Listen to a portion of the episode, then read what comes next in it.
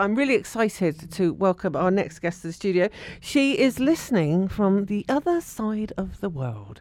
And at the tender age of nine years old, she auditioned for Holland's Got Talent. And then she took the world by storm.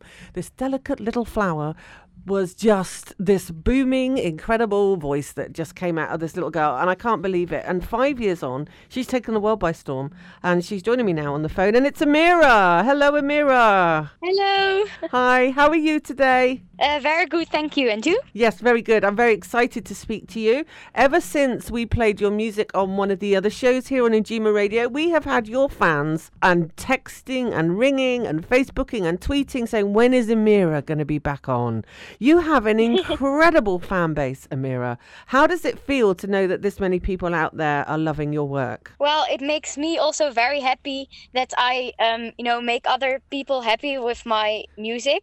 And I'm very grateful for all the very loyal fans I have. They are very loyal, trust me. So, when you were on the stage when you were nine years old, I know it probably seems like a really, really long time ago, were you really nervous and really scared? Well, I wasn't really nervous because I was more excited, so the excitement kind of took over. Wait, that's what I was um, going to say because you didn't look nervous. No, I just I've always wanted to be on TV, you know, the big cameras and the people clapping, and I just said I'm just going to sing because I love singing, and then it just happened. Yeah. Oh, it's incredible. So, when did you first realize that you could sing like this? Well, when I was seven years old, I was my mother was playing the violin, and my brother was also playing the violin and my father was also playing the piano and the organ so I fe- kind of felt left out so then i decided i also want to do something but my you know my fingers are a little bit too stiff for the piano so i thought maybe i could sing something and the opera music just it was attracted to me and i was attracted to opera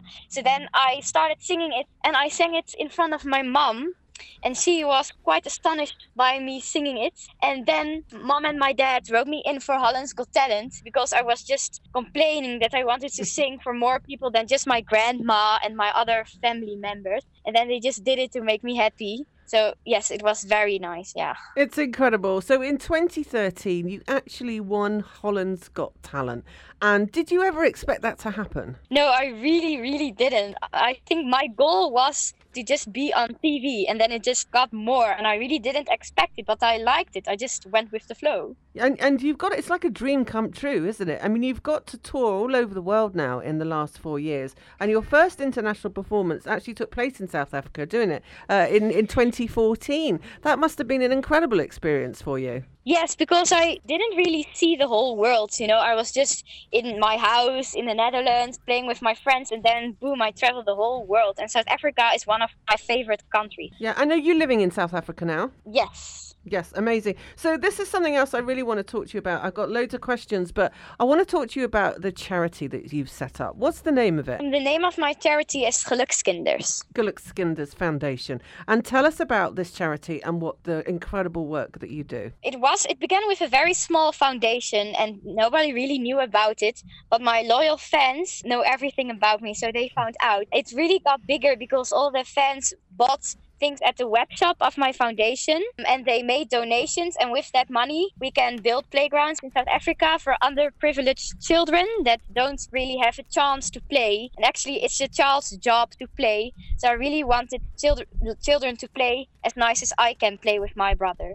So it really makes me happy to see them play. And it's all possible because of all my fans donating the money some fans donate every month and they buy things at the web shop. And there are a lot of people that work very hard, like Mark, Nico, Christian, Cor and David. It's incredible the the support that you've had to the extent that you've actually built five playgrounds now. Is that right? Yes, that's right. Yeah, that's it's it's an incredible thing to hear from somebody so young and, and, and really quite inspirational. You know, and you're going to be such a great role model for for so many other young girls. Who was your role model growing up? I didn't really have one specific role model. I kind of follow my own path, but I get inspired by other people like Jackie Evancho. She was also very young when she started singing. Maria Callas that sings beautiful opera.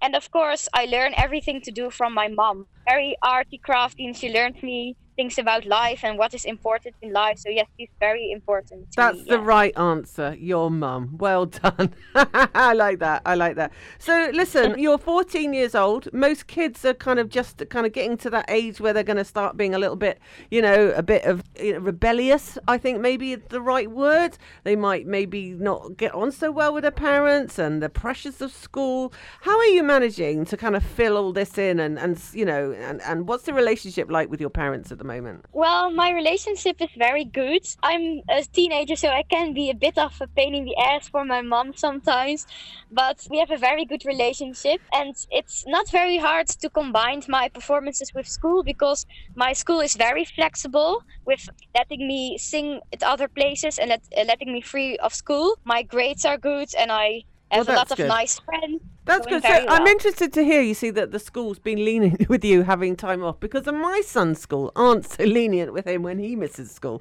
So perhaps I need to say that he's doing more radio work with me.